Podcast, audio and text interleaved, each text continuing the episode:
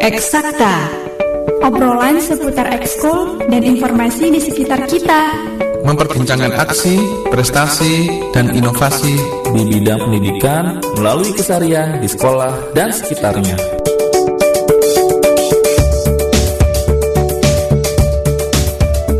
Assalamualaikum warahmatullahi wabarakatuh. Dari Graha Media Pusdatin 1440 AM Suara Edukasi yang akrab dan mencerdaskan. Apa kabar sahabat edukasi? Semoga dalam keadaan sehat walafiat ya. Di kawasan Ciputat, Tangsel Dekat studio Suara Edukasi Tampak kalau di luar agak mendung sedikit ya. Mudah-mudahan kita semuanya diberikan rahmat sehat Walafiat dan penuh keberkahan Khususnya di hari Jumat ini. Nah untuk edisi eksakta hari ini Mohon maaf uh, kami masih mempersiapkan untuk bisa terhubung dengan narasumber hari ini. Insya Allah kita akan mengudara dengan tema yang cukup menarik ya. Kita ingin mengetahui bagaimana pelajaran bahasa Indonesia dikemas demikian rupa. Juga mungkin secara umum pelajaran bahasa ya melalui bantuan teknologi sehingga menarik minat siswa. Ya, hari ini kita akan ngobrol-ngobrol bersama seorang duta narasumber duta rumah belajar lagi ya sebagai narasumber kami. Nah, kita nggak jauh-jauh sekarang. Hari ini kita akan berkomunikasi dengan salah satu duta rumah belajar dari Jawa Barat, provinsi Jawa Barat, tetapi beliau mukim di Depok ya, nggak jauh. Hari ini kita akan bicara tentang pemanfaatan teknologi, perkuat skill bahasa pelajar Depok gitu. Jadi kita mau tahu bagaimana nih pengamatan dari duta rumah belajar kita ya.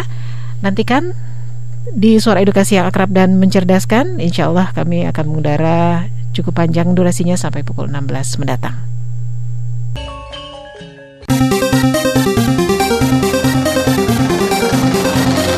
Suara edukasi yang akrab dan mencerdaskan.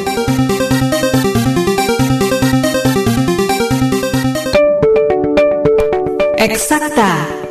Obrolan seputar ekskul dan informasi di sekitar kita. Memperbincangkan aksi, prestasi, dan inovasi di bidang pendidikan melalui kesarian di sekolah dan sekitarnya.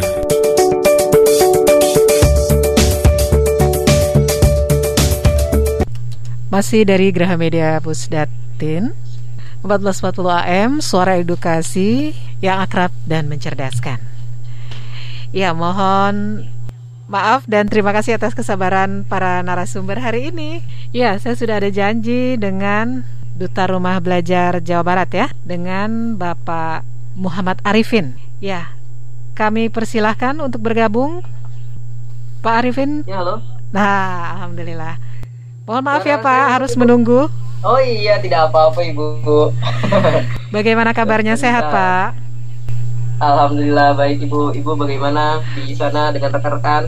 Iya, doakan sehat ya Pak ya. Amin Ibu. Silakan memperkenalkan diri terlebih dahulu Pak Arifin. Oh iya, um, sebelumnya Assalamualaikum warahmatullahi wabarakatuh. Perkenalkan nama saya Muhammad Arifin dan Rumah Belajar Jawa Barat. Saya mengajar Fitri sebagai pengajar bahasa Indonesia. Iya, baik. Kemudian Bapak membawa pasukan ya Pak ya?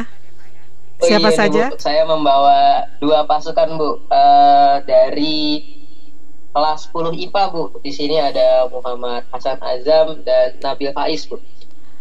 Halo, adik-adik Azam. Halo. Dan Halo. juga Faiz ya. ya. Boleh kenalan langsung? Azam? Ya, kenalan dulu aja Azam. Ya, dan silakan. Ya, nama saya Muhammad Hasan Azam. Saya dari kelas 10 MIPA 3 ya kebetulan walasnya Pak Arifin juga. Ah, seru nggak punya walas Pak Arifin? Oke Azam ya. Kemudian satu lagi Faiz. Ya, ya. Perkenalkan nama saya Nabil Faiz Rustigar dari kelas 10 MIPA 3 SMA Ikan Fitri yang kebetulan satu kelas sama Azam dan wali kelasnya Pak Arif. Oh. Oke adik-adik, kurang lebih kita masih punya waktu satu setengah jam. Adik-adik siap untuk berbagi? Siap. Insya Allah. Iya. Sudah sholat Jumat. Pak Arifin atau Pak Iya, Ibu. Muhammad panggilannya? Pak, Ar Pak Arifin boleh bu Pak Arifin Pak boleh Arif ya? boleh ya. Atau Kak saja? Eh, boleh juga seperti pramuka Iya, senang ya kalau gurunya masih muda ya, adik-adik ya. Iya. sangat senang. Beda nggak sih kalau diajarin guru yang masih muda? iya Lebih nyambung gitu komunikasinya? iya bisa Ya. Bisa juga ya. Oke, Pak Arifin, hari ini kita punya tema apa, Pak? Kita punya tema tadi pemanfaatan teknologi untuk keterampilan bahasa di kota Depok ya bu kalau saya Hmm. tidak salah Iya, betul sekali. Jadi kita lagi mau bicara tentang bahasa nih, adik-adik ya. Ngomong-ngomong, oke Faiz dan Azam menyukai pelajaran bahasa? suka Suka. Suka.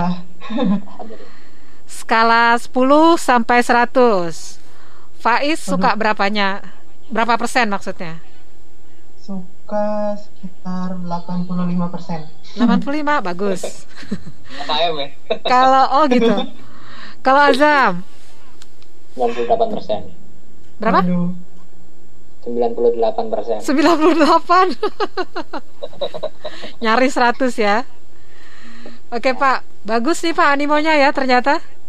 Eh bu, kebetulan aja nih mungkin karena anak saya nih balik kelasnya. Cari aman dong. eh cari aman, cari aman. iya, iya. Walaupun mungkin kalau ditanya pelajaran bahasa asing adik-adik berapa persen? Faiz, Hmm. Eh, 82,5 lah. 82,5 tipis ya. Tipis. Kalau Azam 97,8 97,8. ya kalau anak laki-laki tuh bijaksana ya. iya bu. Kebetulan, Iya. kebetulan anak IPA ini bu, jadi ya. Oh. Iya, jadi angka-angkanya itu ada koma-koma bu. Sudah terbiasa dengan desimal. iya bu. Ya, jadi ini ada beberapa pertanyaan yang sudah disusun. Tetapi kita nanti mengalir saja. Pak Arifin dan juga adik-adik ya. ya Ya, diawali dari gurunya dulu. Riwayat mengajar dulu bagaimana, Pak? Eh, riwayat pertama ngajar ya bu. Ini mungkin eh, kalau kuliah saya mengajar di yang belajar ya bu. Kan kampus dari UEJ ya. Eh, yang mana kita tahu sendiri anak-anak UEJ itu mengajar itu eh, di sambilan ketika di kuliah ya. Kemudian lulus eh, itu kegiatan relawan sekitar enam bulan. Terus kemudian mengajar bimbel lagi enam bulan jadi setahun itu saya belum ke sekolah.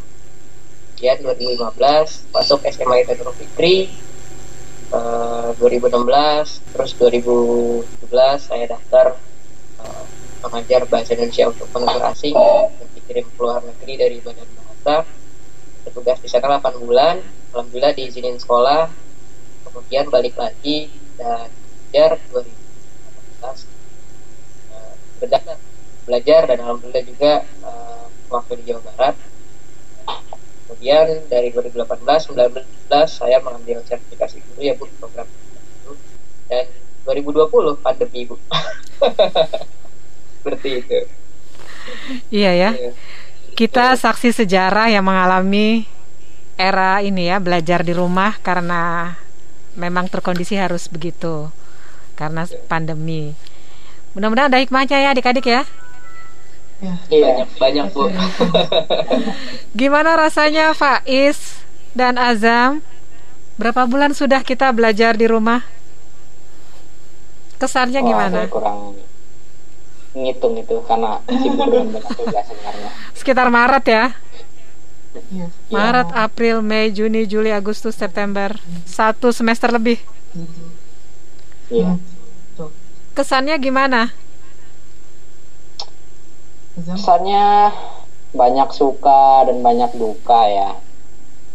Sukanya sih jadi kita lebih banyak istirahatnya lebih bisa fokus dalam mengerjakan tugas sama ya bisa mendekatkan hubungan sama keluarga. Dukanya sedih kita nggak bisa ketemu temen ketemu guru bisa bercengkrama sama teman bercanda secara langsung ya kira-kira seperti itulah Oke. Faiz sekarang. ya PJJ ini sih emang kalau ada enak sama enggaknya kalau enaknya tuh bisa kita bisa meluangkan waktu kita buat berbagai macam kegiatan bisa menyalurkan hobi mungkin mencari referensi-referensi kegiatan lainnya juga selain belajar Tuh, terus kalau eh, dukanya atau enggak enaknya ya sama kayak Hazam nggak bisa ketemu temen nggak bisa ketemu guru biasanya kita nanya tinggal nanya langsung sekarang kalau internet nge-lag jadi agak susah gimana jadi gitu sih Iya, sekarang udah fase nerima, enjoy, belajar daring, atau apa? Atau bosan? nerima. nerima aja sih takdir Alhamdulillah gitu ya. Ya, kalau dibarengi dengan pemahaman religius, tentu semuanya ada baiknya gitu ya, adik-adik ya. Tapi kalau soal kualitas, kalian mendapatkan apa ya? Mentoring gitu, belajar daring, merasa lebih paham atau tetap harus mencari-cari sendiri atau gimana? Sebenarnya saat pandemi ataupun tidak pandemi kita harus bisa mencari ya atau adaptif kepada gaya belajar yang sesuai dengan kita baik di rumah ataupun di sekolah ataupun di mana pun itu kita harus bisa beradaptasi dengan keadaan yang ada kira-kira seperti itu Wah, standby ya. Azam ya untuk segala kondisi. Kalau Faiz gimana? Lebih mudah belajar daring atau luring? Eh, pada awalnya sih emang agak ke distract gitu kayak ke masih adaptasi lah dari yang biasanya di sekolah sekarang di rumah mulai dari bangun tidur sampai nyatet nyatet pelajarannya memahaminya juga ya mungkin butuh ada butuh waktu yang cukup banyak untuk bisa menerima sih Oke, itu dari sisi siswa. Kalau dari gurunya, gimana Pak tantangannya belajar daring? Ya, Mengajar. di- mul- mulai Maret itu kan kebetulan saya ibu ya jadi ketua pelaksana ujian tengah semester. Nah itu waktu awal pandemi. Lancar aja bu. Kita masih ujian tengah semester. Virus itu belum belum menyebar banyak lah waktu awal. Nah setelah ada SKB berapa menteri ya bu? Tiga apa berapa menteri ya?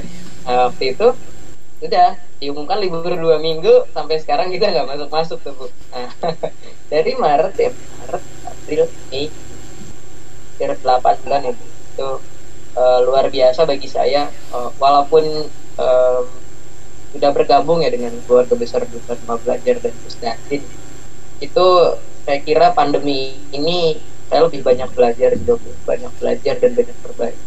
Saya tiap bulan saja ikut webinar yang gratis gitu ya dari pemerintah atau lembaga masyarakat yang belajar daring Maret, April, Mei, Juni, Juli, Agustus, September dan pada Oktober ini mungkin sertifikat saya sudah lebih dari jumlah bulan yang tahun ini ya jadi benar-benar terpacu ya Bu untuk membuat pembelajaran itu lebih pertama bermakna karena yang namanya online itu kan bukannya tidak bermakna kita akan sulit dengan uh, yang namanya pendidikan karakter ya.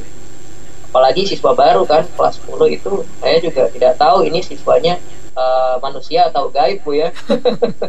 tidak pernah ketemu orang tuanya juga tidak apa tidak pernah bertemu ya kita empat online uh, berkabar dengan orang tua. Jadi uh, pandemi ini banyak berkahnya sih khususnya bagi guru kalau memang ingin maju itu majunya bisa melesat gitu tapi ya kalau guru tidak maju uh, kalau menurut saya dibantu ya kalau memang belum bisa istilahnya mengikuti perkembangan teknologi yang wajib ini dan wajib itu uh, Ya.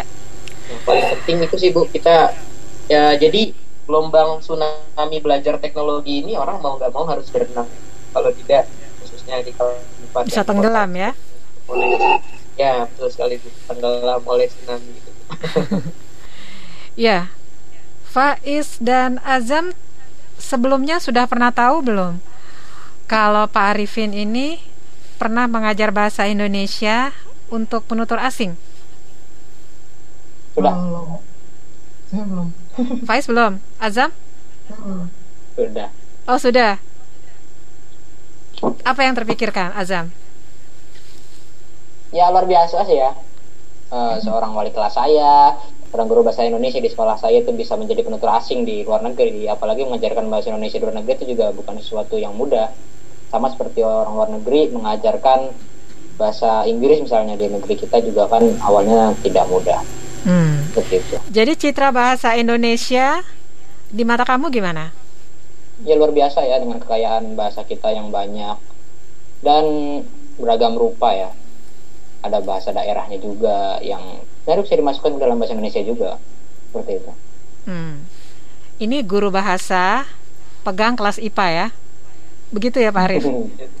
Iya bu, kebetulan SMA saya IPA mungkin dicocok-cocokin kali bu ya. Oh. ya ya. Nah, kita juga mau bicara tentang kegiatan lain ya. Kalau tadi Pak Arif banyak koleksi sertifikat webinar ya. Kalau adik-adik Betul. kegiatan lain selain belajar daring selama pandemi apa nih? Eh, kalau saya sih ya mencoba hobi yang baru ya kayak misalnya saya mencoba gambar dikit-dikit lah walaupun masih jelek ya. Habis itu nulis ya nulis pemikiran-pemikiran saya di laptop atau di buku tulis. Apa nih minatnya? Eh, kadang kadang saya nulis fiksi, kadang saya nulis puisi, kadang saya nulis non fiksi juga kayak tema-tema ekonomi atau ya tema-tema seperti itu lah semacam itu. Oh gitu ya. Jadi masih terkait bahasa Indonesia tadi tuh. Sekarang ke Faiz ya.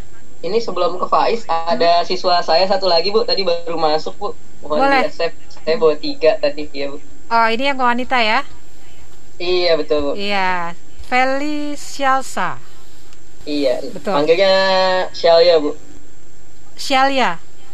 Iya. Oke, Shalia. Kita sapa ya. Assalamualaikum. Shalia.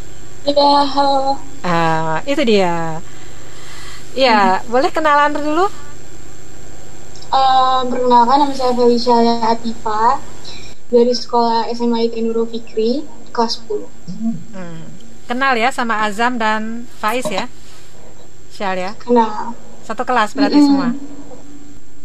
Em, kalau di Nurul Fikri em, laki-laki sama perempuan dipisah. Oh, ya ya ya. Bagus bagus berarti ya. Oke. eh, tadi ke Faiz lagi. Ya. Bagaimana Faiz? Hmm, apa ya kegiatan-kegiatan baru di pandemi ini sih kemarin baru belajar-belajar main piano karena itu agak susah juga jadi pengen bisa aja gitu kepikiran di otak pengen bisa belajar piano dan bisa main piano Oh, itu ya. Jadi punya target ya. Oke. iya Nah, sekarang ke Shalia. Iya, Bu. Tadi kita lagi ini nih menanyakan kalau Shalia kegiatan di luar belajar daring selama masa pandemi apa? Mm-mm. Em, saya di luar pembelajaran daring em, ngikutin beberapa les. Mm-mm. Saya ikut les bahasa Inggris, terus habis itu em, les piano juga. Em, terus dengan pembelajaran daring ini tuh saya jadi lebih sering ini sih bu ngikutin webinar-webinar. Jadi lebih tahu tentang itu Tertarik juga ya selama pandemi. dengan webinar ya? Tema-tema Hmm. apa biasanya yang diikuti? Saya sih eh, beberapa kemarin ada yang tentang passion versus money. Terus abis itu tentang em, ya gitulah. Terus abis itu em, saya ikut webinar dari Harvard, eh, alumni-alumni Harvard juga Wow. waktu itu. Mm, Itu menarik-menarik banget sih. Membuka kesempatan karena jadi banyak webinar-webinar gratis di Instagram. Oke, itu positif ya adik-adik ya. Ya, Mm. jadi kita kembali ke tema hari ini. kita kan sedang mengangkat tema tentang bagaimana pemanfaatan teknologi itu bisa memperkuat skill bahasa adik-adik yang mewakili pelajar Depok ya. Nah, sekarang kembali lagi ke Pak Arifin. Ya baik Bu. Iya, bisa dijelaskan lebih lanjut tentang tema ini, Pak? Ya, kalau dari tema ya Bu, memang kita tidak dapat pungkiri ya, pembelajaran bahasa itu sangat terkait dengan teknologi. Karena terkait uh, visual gitu ya, terus audio, dan gabungan audio dan visual, keterampilan menulis, membaca, uh, berbicara dan menyimak terkait dengan teknologi ya. Nah, karena keterka- keterkaitan dengan teknologi itu, contohnya ya kemarin kita kalau ingin berkolaborasi Bu, kita menggunakan kayak dokumen online gitu ya, atau daring, eh, kita menggunakan Google Docs, uh, Microsoft gitu ya, untuk mengerjakan cerita bareng-bareng, gitu. secara bareng-bareng di satu uh, lembaran. Kemudian juga pembacaan-pembacaan puisi dan festival ya, ada FSLN ya festival apa namanya seni nasional Indonesia kita bisa menontonnya dari YouTube. Kemudian juga bisa menonton film ya sebagai motivasi kita dan keterkaitan ada bahasa karena ada juga di teks biografi. Itu banyak sekali uh, wawancara-wawancara yang bisa kita sajikan kepada peserta didik. Jadi memang teknologi ini mengubah pembelajaran jadi pembelajaran bahasa itu dari sisi akademik ya. Ya, kalau dari adik-adik sendiri, pembelajaran bahasa Indonesia khususnya atau bahasa lah ya secara umum itu dengan bantuan TIK bagaimana menurut adik-adik? menurut saya eh, pembelajaran bahasa Indonesia secara TIK itu suatu terobosan yang baru atau suatu kondisi yang baru di mana kita harus mampu beradaptasi ya. Sebagai siswa dari sudut pandang saya adalah kita siswa harus mampu beradaptasi dengan kebiasaan baru atau kondisi baru. Di mana kita menghadapi di mana komunikasi tidak secara langsung tapi secara daring. Jadi kita harus menyesuaikan bagaimana caranya supaya komunikasi kita pendapat kita mengenai pembelajaran atau pertanyaan-pertanyaan mengenai pembelajaran itu bisa tersampaikan dengan baik. Itu dari saya. Ya, Faiz? Kalau menurut saya sih dengan bantuan TIK ya justru lebih mudah pastinya karena ya, kita juga udah hidup di dunia yang modern nggak mungkin dari nggak mungkin lepas dari yang namanya teknologi ini. Jadi kita juga bisa belajar bukan hanya dari pelajaran sekolah bisa dari uh, sosial media dari YouTube juga mungkin bisa Spotify juga kayak gini podcast podcast webinar dan lain sebagainya itu sangat bisa membantu kita dalam memperkuat belajar sih belajar bahasa khususnya Enjoy ya adik-adik belajar Enjoy. dengan bantuan TIK? sangat sangat menikmati yang pastinya Iya, kalian generasi digital juga soalnya ya. Nah. Gimana kalau Syalia pendapatnya? Um, iya bu, benar banget sih yang udah disampaikan sama teman teman saya sebelumnya. Um, dengan pemakaian teknologi ini, um, kita jadi lebih bisa beradaptasi. Semuanya di merata gitu kan. Mungkin yang sebelumnya nggak terlalu terbiasa, jadi lebih biasa dengan teknologi ini. Terus habis itu membuka kesempatan kesempatan-kesempatan lainnya juga um, karena waktunya waktu luangnya juga jadi lebih banyak Oke. untuk belajar yang lainnya juga dan ya gitu Iya, apalagi sekarang memang kita sedang digaungkan spirit merdeka belajar ya. Mm-mm. Nah, cuman jadi pengen tahu karena adik-adik sekarang lebih leluasa belajar secara mandiri. Peran guru seberapa besar sih di mata adik-adik? menurut saya peran guru tidak akan pernah bisa digantikan oleh siapa pun juga. Orang tua adalah guru pertama kita, kemudian guru di sekolah juga merupakan orang tua kita di sekolah. Maka tidak akan ada yang bisa menggantikan orang tua kita tentunya kan. Tidak mungkin orang tua kita diganti oleh orang, orang lain. Makanya guru tidak bisa tergantikan perannya. Wah. Cerdas apa pun siswa, tanpa guru dia nggak akan bisa cerdas nggak akan bisa cerdas dijamin tidak akan mungkin ada siswa yang cerdas tanpa guru yang cerdas itu menurut saya Yes. Terima kasih Azam. Kalau Faiz gimana? kalau kalau menurut saya sih ya benar kata Azam peran guru tuh tidak akan tergantikan tidak akan pernah tergantikan karena eh, keberkahan ilmu juga bukan berarti kita nyari ilmu di mana-mana jadi keberkahan ilmu juga dari keberkahan kita dalam menghormati guru-guru kita Masya karena guru-guru Allah. kita sebagai orang tua kita di sekolah yang ya kita nggak bisa lepas dari itu kita semua bisa karena guru-guru kita yang mengajarkan kita bisa bukan karena kita bisa sendiri tuh Betul. Ada kerendahan hati. Di sini ya saya lihat ya Pak ya. Adik-adik tetap membutuhkan sosok guru yang digugu, ditiru dan itu harus sosok real gitu ya. Bukan virtual gitu ya. Betul kan? Iya. Syalia, Iya bu, gimana pendapat kamu? benar banget sih bu yang tadi teman-teman saya katakan sebelumnya. Em, walaupun em, di Google juga udah banyak banget ilmu, tapi kalau mau cerdas tuh ya dari gurunya, tergantung berkahnya, tergantung berkahnya tuh ada di gurunya gitu.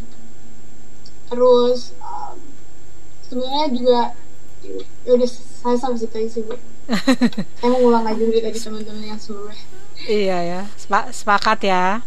Tetap adik-adik semua membutuhkan sosok guru, teladan, dan ingin mendapatkan keberkahan ilmu juga ya dari seorang guru ya. Ini pengakuan siswa-siswi Bapak seperti itu. Kalau dari Bapak sendiri, bagaimana meresponnya? Eh, peran guru tadi bu ya memang Iya. di masa depan eh, saya beberapa kali ketika mengisi apa ya berbagi gitu ya bu kepada kepala sekolah ketua MGP atau rekan sama guru saya bilang di masa depan sekolah tidak berbentuk sekolah sekolah bubar ya benar juga kan sekarang bubar gitu saya ingat sekali tahun tahun lalu saya apa berbagi kepada kepala sekolah dan para ketua MGMP ya. Ketua MGMP mata pelajaran saya bilang sekolah itu di masa depan akan bubar pak. Entah pak bilang lima atau 10 tahun lagi. Eh, ternyata tahun depan ya bubar beneran ya bu. Karena eh, memang kita kalau melihat pola ya bu eh, misal kayak sebut saja lah startup zaman sekarang kan eh, kita bisa bilang startup yang ojek tapi dia nggak punya ojek startup tentang hotel tapi dia nggak punya hotel gitu kan. Terus startup eh, apa namanya penyalur tenaga kerja dia nggak punya tenaga kerjanya. Jadi memang dunia itu udah bukan bahwa ketika ingin pengusaha hotel ya kita nggak harus punya hotel. Tapi bagaimana kita mengumpulkan hotel-hotel terbaik hotel-hotel yang terjangkau bagi masyarakat dan itu kita jual gitu, sesuai kualitas. Itu juga sama seperti nanti di masa depan seperti pendidikan mungkin siswa bisa bersekolah jauh gitu ya, dengan kualitas materi yang lengkap dan guru yang mengajar di online secara detail ya namun eh, jika manusia itu tidak ada karakternya kan karena mengajarkan karakter itu kan harus dari belajar pokoknya dari guru ke siswa. Mungkin itu saja sih bu ya yang bisa saya banyak berbagi bahwa semaju apa pun teknologi untuk mendidik karakter tuh butuh Jadi nilai kehadiran seorang guru itu tetap Betul, mutlak dibutuhkan ya Pak. Iya, hanya Khusus- perannya saja yang berubah ya Bu, jadi Hmm. fasilitator, instruktur, kemudian jadi youtuber bisa juga Bu ya. Karena di masa depan guru akan menjadi konten kreator sih Bu. Kalau menurut pandangan saya, kalau guru hanya memanfaatkan yang ada, ya ya cukup untuk dia saja gitu. Jika bisa menjadi konten kreator, eh, khususnya nggak hanya di sekolahnya sendiri ya, dia bisa berbagi kepada berbagi manfaatnya lebih luas lagi. Di sekolahnya dia adalah sekolah yang uh, bukan sekolah ya maksudnya dia mendirikan uh, jadikan pusat ilmunya bisa diakses tadi kita memanfaatkan media sosial dan YouTube atau Instagram misalnya seperti itu. Tepat sekali Pak. Sudah banyak contoh ya Pak. Uh, di Guru-guru masa pandemi itu jadi menjamur bu. Guru-guru menjadi youtuber subscriber tiba-tiba jadi seribu ya. Jadi banyak banyak sekali. Gitu karena daripada ngajar berulang-ulang kan bu ya keempat kelas ngulangin materi yang sama gitu kan. Jadi gurunya membuat materi kemudian hanya diskusi untuk di kelas gitu. Tiba-tiba jadi banyak syuting. betul bu. Menjelaskan powerpoint ya. Uh, gitu. Nah gimana adik-adik?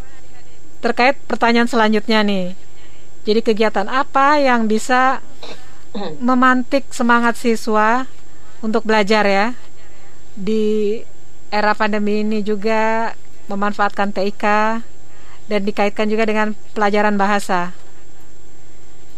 Tadi sudah dijawab sebetulnya iya. sebelum ditanya ya. Iya guru-guru jadi youtuber. Gimana dengan siswa? Saya kira untuk bisa belajar itu sebenarnya bukan dari kemauan orang tua atau kemauan orang lain. Belajar yang benar adalah dari kemauan diri sendiri. Pada saat seorang belajar dengan kemauan diri sendiri, maka dia akan mendapatkan yang dinamakan kenikmatan belajar. Atau ya enjoy belajar lah.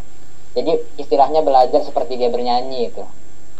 Jadi ketika dia bernyanyi dia seperti bebas dan itu itu juga hakikat dari merdeka belajar. Merasa bebas dalam belajar dan merasa tidak terbebani dengan belajar sendiri. Itu menurut saya. Jadi belajar bukan beban ya Azam ya. Tapi kegembiraan ya. Baik sahabat edukasi masih banyak keseruan ya yang bisa kita jalin bersama guru dan juga siswa-siswa SMA IT Nurul Fikri, Depok. Ya, kami segera kembali.